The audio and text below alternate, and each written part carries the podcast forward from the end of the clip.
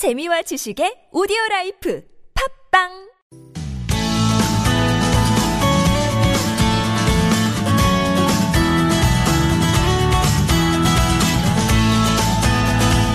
서울 서울 황원찬입니다. 2부 시작됐습니다. 공동주택 집합 건물 관련 상담 오늘 2부에서 진행합니다. 김태근 변호사와 함께 하시죠. 어서 오십시오. 네, 안녕하세요. 잘 지내셨습니까? 네.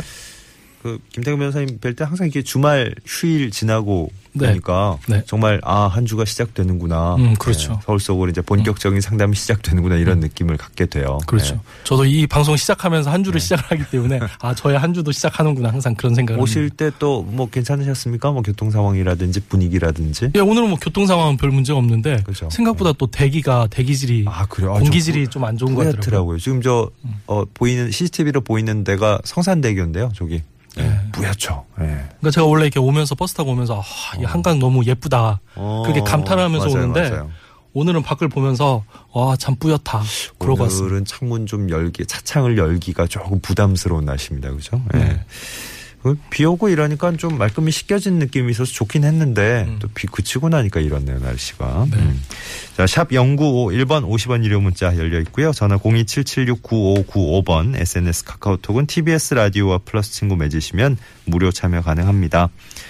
아, 이제 뭐 많은 분들이 익숙하시겠지만 한 번만 더 안내해 드리죠. 1대1 채팅창에서 개인정보 동의 눌러주시고 성함과 연락처도 처음 시작하실 때는 예, 입력해 주십시오.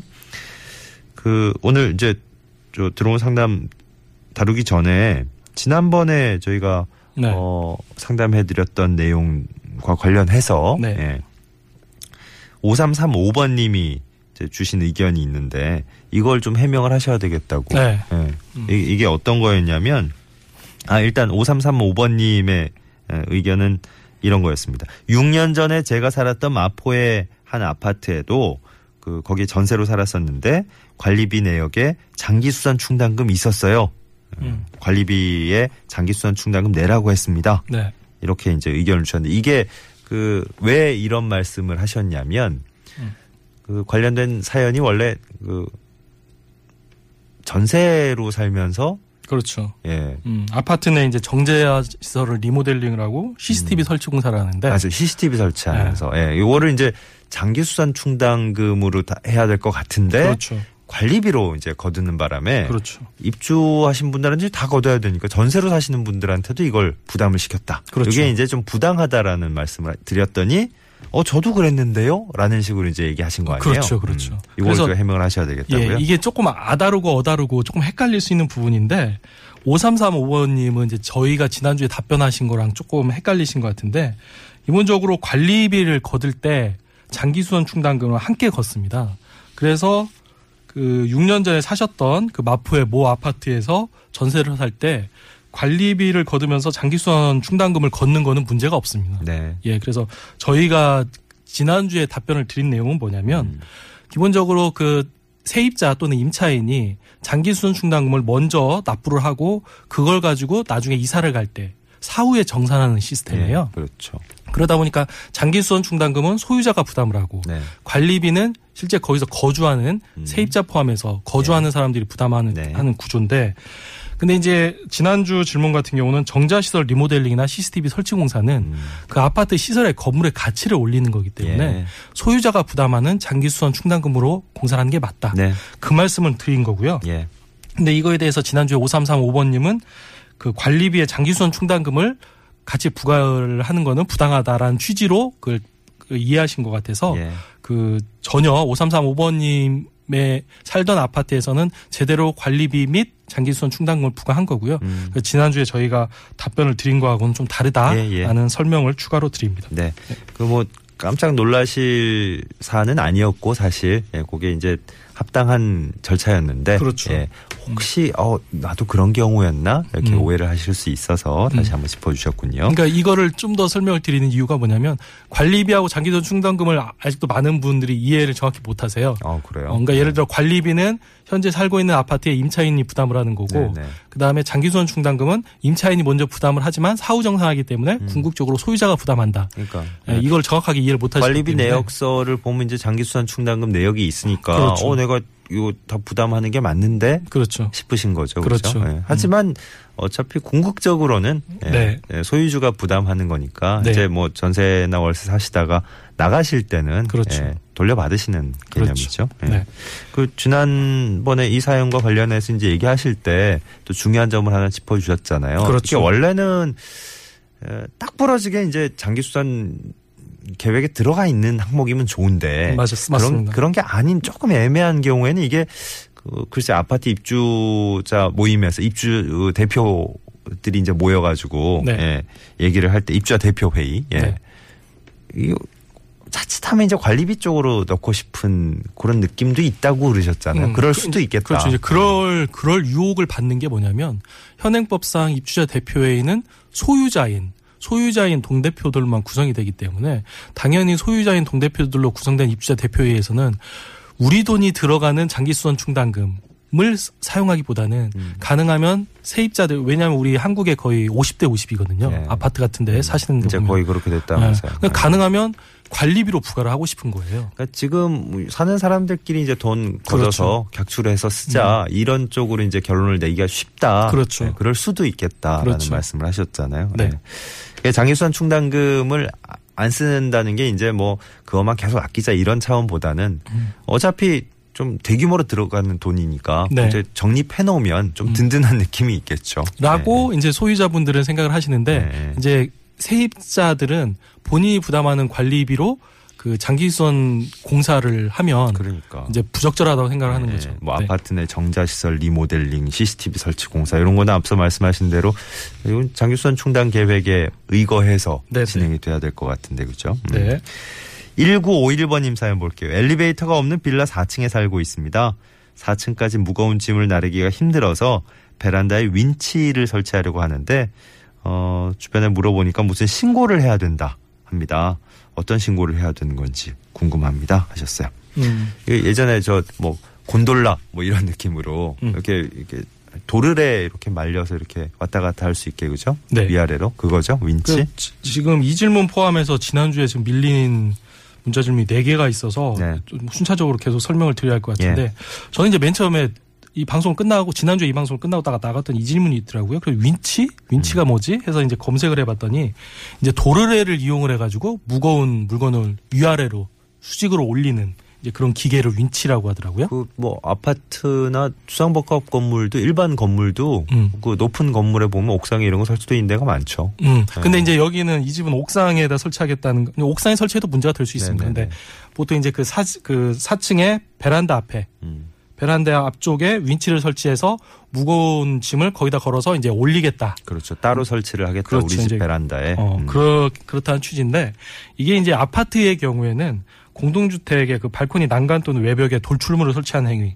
이제 이런 행위는 관리사무소에 동의를 얻도록 돼 있어요. 네. 왜냐하면 안전에 문제가 문제가 될 소지가 있고 또 이제 기본적으로 외벽은 공용 부분이기 때문에 그렇죠. 음. 어. 관리사무소에 동의를 얻도록 돼 있는데 네. 근데 지금 이 질문을 주신 분은 아파트는 아니고 빌라라고 말씀하셨는데 네. 그래서 빌라는 이제 공동주택 관리법이 아닌 건축법이나 집합건물법이 적용이 됩니다. 네.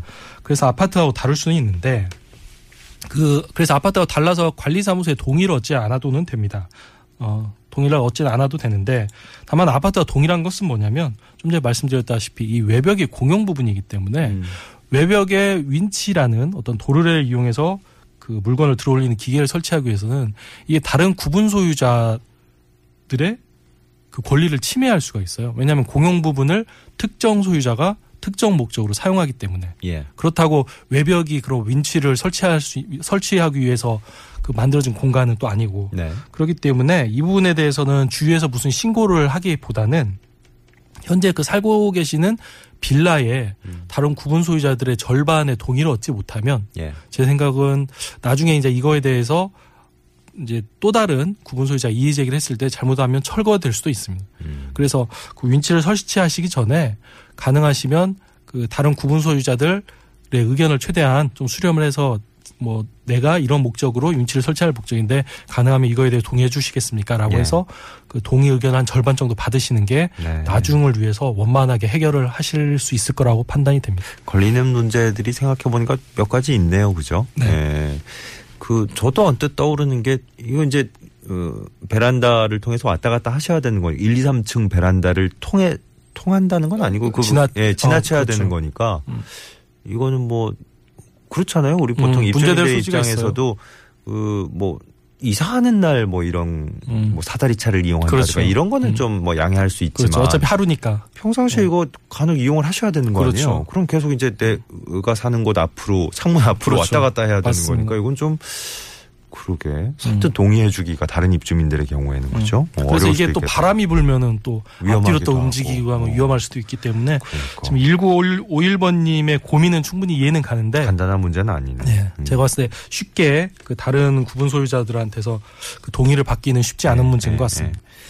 자, 공동주택 집합 건물 관련 상담 진행하고 있습니다. 샵 0951번 50원 유료 문자, 전화 027769595번, SNS 카카오톡은 TBS 라디오와 플러스 친구 맺으시면 됩니다. 무료로 참여하실 수 있습니다. 9485번이 아파트 살고 있습니다. 자꾸 장애인 우선 주차 구역에 비장애인이 주차를 합니다. 관리사무소 쪽에서 단속할 의무가 없는 겁니까? 음.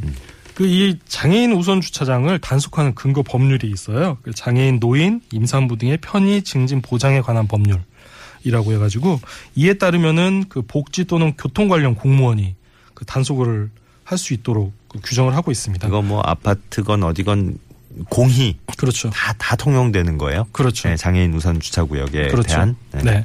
그래서 이제 이 부분을 만약에 이제 관리사무소에서 그 대행을 하기 위해서는 관할 행정구청에서 이쪽 관리사무소에 위탁을 해야 합니다. 그 단속 권한을 위탁을 해야 하는데 제가 알기로는 아파트 관리사무소에서 이런 것까지 위탁 을 하지는 않는 걸로 알고 있고 현재 같은 경우는 단속이 어떻게 이루어졌냐면 그 이제 그 장애인 우선 주차장에 주차를 하면 그거에 대해서 이제 장애인 차량을 그 사용하는 분 또는 관리사무소에서 해당 관할관청에 이제 신고를 하는 예. 형태로 몇 번이 뭐 이렇게 지금 하고 있다라고 음. 신고를 해서 과태료가 나오는 네. 그런 구조로 알고 있습니다. 그뭐 그냥 아파트 내에서 자체적으로 이렇게 뭐 안내문 붙이고 뭐 방송해가지고 좀 차 빼주세요 뭐 이런 식으로 하는 경우는 있어도 이게 직접적인 단속 권한이 있으려면 위임을 받아야 되는 거군요. 그렇죠. 그래, 그런 상황이 아니라면은 단속해도 예, 뭐 현실적으로 처벌하거나 뭐 이렇게 처리할 가능성이 없는 거네요. 그러니까 신고 권한은 있는 거죠. 그러니까. 어, 신고에서 관리사무소에서 신고 권한이 있는데 거네. 이제 관리사무소 입장에서는 이게 어차피 다 아파트 입주민이기 때문에 음. 그걸 나서서 신고하기에는 그러니까요. 참 부담스러운 네네네. 부분이 있습니다. 왜냐하면 아파트 입주민들하고 또 충돌될 수 있는 맞아요. 여지가 맞아요. 있기 때문에. 네. 네. 1345번님은 부모님, 저희 부모님 집 아파트에 주차 차량 등록할 수 없습니까? 저희 부모님은 차량이 없거든요. 가끔씩 이렇게 비슷한 사연들이 있네요. 저 네. 뭐 빌라 주차장 빈대 가지고 그때 몇 번 비슷한 사연을 받아봤던 기억이 나는데 제가 부모님 댁에 자주 들르는 편이라서 방문할 때마다 방문객 명단에 올려야 되는데 이게 번거로워서요. 음. 저는 이제 비슷한 질문을 몇 번 받아본 기억이 있기 때문에 어, 답변이 어떨 어떤 식으로 나올지 대충 예상이 됩니다만. 네. 음. 아, 요 요것도 비슷했어요. 네. 6970번님 사연도. 네. 어. 마침 이제 빌라, 예, 빌라에 살고 있는데 차주 이름은 저희 빌라 주민인데 그 차를 동생이 운전하고 있고 주차만 저희 빌라에 합니다. 가능한 건지. 예. 그렇죠. 둘다 조금 조금 비슷한 느낌인데. 그렇죠. 비슷하죠. 예, 예. 이게 지난주에 딱 방송 끝나고 났을 때 이제 남았, 남았던 질문이었는데 이게 참 어떻게 설명하기 좋게 그 대조적인 질문이 들어왔는데. 아, 설명 설명하기 좋게 예. 예, 좋은 그러니까 예가 들어왔어요. 그렇죠. 1345번님 같은 경우는 부모님이 차량이 없고 네. 본인이 종종 부모님 댁에 들르는데 방문할 때마다 번거로우니까 본인 차량을 차량 등록할 수 없겠느냐. 예. 이건 이제 관리사무소에서 이걸 허용을 해주느냐. 음. 이제 그런 문제죠. 네. 근데 지금 6070번님은 그 차는 그 빌라에 살고 있는 주민 명의긴 한데 음. 실제로 사용하는 건 동생이 운전을 한다. 예. 근데 동생은 이 아파트에 살지 않는다. 예. 어. 그러면서 과연 이 동생이 그 빌라에 주차하는 거를 그냥 방치해 두는 게 맞느냐. 근데 차주는 거기 살고 계신 거잖아요. 그렇죠. 차, 주 그렇죠. 차주는 그러니까 실질적인 차주는 아니지만 그렇죠. 그렇죠. 예. 음. 명목상의 차주는 주민이시고 음. 헷갈리긴 하네요. 또 헷갈릴 수 있죠. 그래서 이 질문은 이제 좀 같이 똑같은 원칙을 그 적용을 해서 문제를 풀어야 할 것 같은데 일단 원칙적으로는 관련 법률에 보면 그 뭐 집합 건물법이나 공동주택은 그곳에 살고 있는 거주민에게 그 주차장을 사용할 수 있게 돼 있습니다. 예. 예. 그 공용 주차장 용도에 따라 사용할 수 있게 돼 그건 뭐 있는데. 상식적으로 당연한 얘기인데 음. 지금은 예. 그래서 이제 이에 따라서 만약에 이제 아파트 소유자지만 현재 살고 있지 않다. 네. 그러면 당연히 아파트 주차장에 대한 사용 권한은 없죠. 음. 그죠? 그리고 이제 반대로 빌라의 소유자는 아니지만 예. 현재 살고 있는 세입자는 음. 당연히 그 소유자로부터 그 주차 권한을 위임받아서 예. 그 임대받아 사용하는 그 걸로 볼 수 있기 네. 때문에 빌라의 주차장을 사용할 수 있습니다. 예. 그래서 결국은 이 빌라 공동주택이나 집합 건물의 주차장은 현재 사용하고 있는지 여부는 소유권 유무랑은 무관한 거죠. 아, 그래요. 음, 소유권 유무랑은 무관하고 임차인 세입자라 하더라도 소유권한테 소유자로부터 적법하게 임대를 받으시는 분은 이 주차장을 사용할 수 있는 그러니까 입주하고 계신 분들, 예, 직접 살고 계신 분들이 주차할 권리도 생긴다. 그렇죠. 거기까지는 이해가 되고요. 그렇죠. 예. 그래서 이제 이 사안에서는 지금 보니까 모두 1345번님이나 6970번이나 모두 동일하게 현재 살고 계시지 않아요. 네. 현재 살고 계시지 않은데 동일한 질문이 아파트 또는 빌라에 소유자의 가족이 주차장을 사용하고 싶거나 사용하고 있는 문제인 거죠. 음. 어. 그러면 이제 원칙과 원칙에 플러스 해 가지고 뭔가 예외적인 허용, 예외적으로 허용할 거냐 말 거냐가 이제 문제가 남는데 이 부분에 대해서 이제 결국 그 해당 아파트의 입주자 대표의 결의 또는 관리 규약 또는 그 빌라의 구분 소유자의 과반수 결의 네. 결국은 그 살고 있는 입주민들의 과반수 결의로 허용하면 허용할 수도 있는 거고 음. 만약에 과반수 결의로 이거는 좀 심하다라고 예. 그러면 불허할 수 있는 거고 어, 이게 음. 다수결이군요. 음, 결국은. 이제 그렇게 볼 수밖에 없는 거죠. 오, 그래요? 음. 그래가지고 지금 이런 측면에서 보면 1345번님은 아파트에 살고 계시는 부모님이 차량은 없어요. 근데 각 아파트당 최소 주차 차량은 한 대를 보장을 합니다. 통상. 그죠? 예. 그러면 과연 어쩌다 들르는 자녀의 차량 등록을 한다고 했을 때 과연 이 아파트 입주자 대표회의에서 만약 관리 규약에 있다면 그 관리 규약에 따르면 되고요. 음. 아파트 입- 입주자 대표회의에서 이걸 허용해 줄 것인지 말 것인지는 결정을 하면 될 것 같습니다. 네. 음. 근데 이 부분은 뭐 편법적인 게 아니게 편법적인 게 아니고 부모님의 차량 대신 자녀의 차량을 하나 등록하는 거기 때문에 이 부분은 아, 아파트 입주자 대표회에서 자유롭게 결정을 하면 되는 문제로 판단이 되고 약간 긍정적으로 보시는 느낌인데요. 네. 약간 긍정적인 느낌으로 어, 약간 답변을 그렇죠. 해주시는데, 어, 저 제가 예상했던 것과는 다른데요. 음. 어. 그러니까 이거는 아파트 입주자 대표회에서 결정하면 되는 예. 뭐 어쨌든 예, 어. 거기서 결정할 문제긴 하지만 네. 가능성이 있어 보인다라는 느낌이었고. 음, 음. 예. 근데 이제 반면에 6970번님은 지금 그 차량 명의는 빌라의 주민이 맞는데 실제는 동생이 운전하고 있고 그 동생은 다른 데 살고 있다는 거거든요. 예.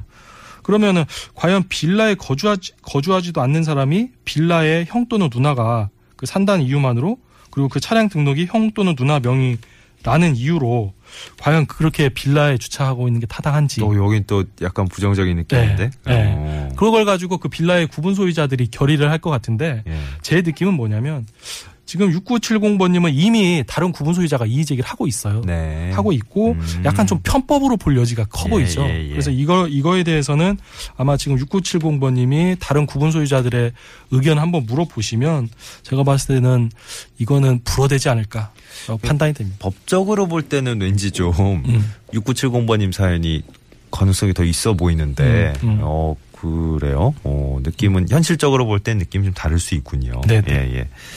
알겠습니다. 공동주택 집합 건물 관련 상담 오늘 여기까지 하겠습니다. 김태근 변호사와 함께 한 시간이었어요. 고맙습니다. 네, 감사합니다.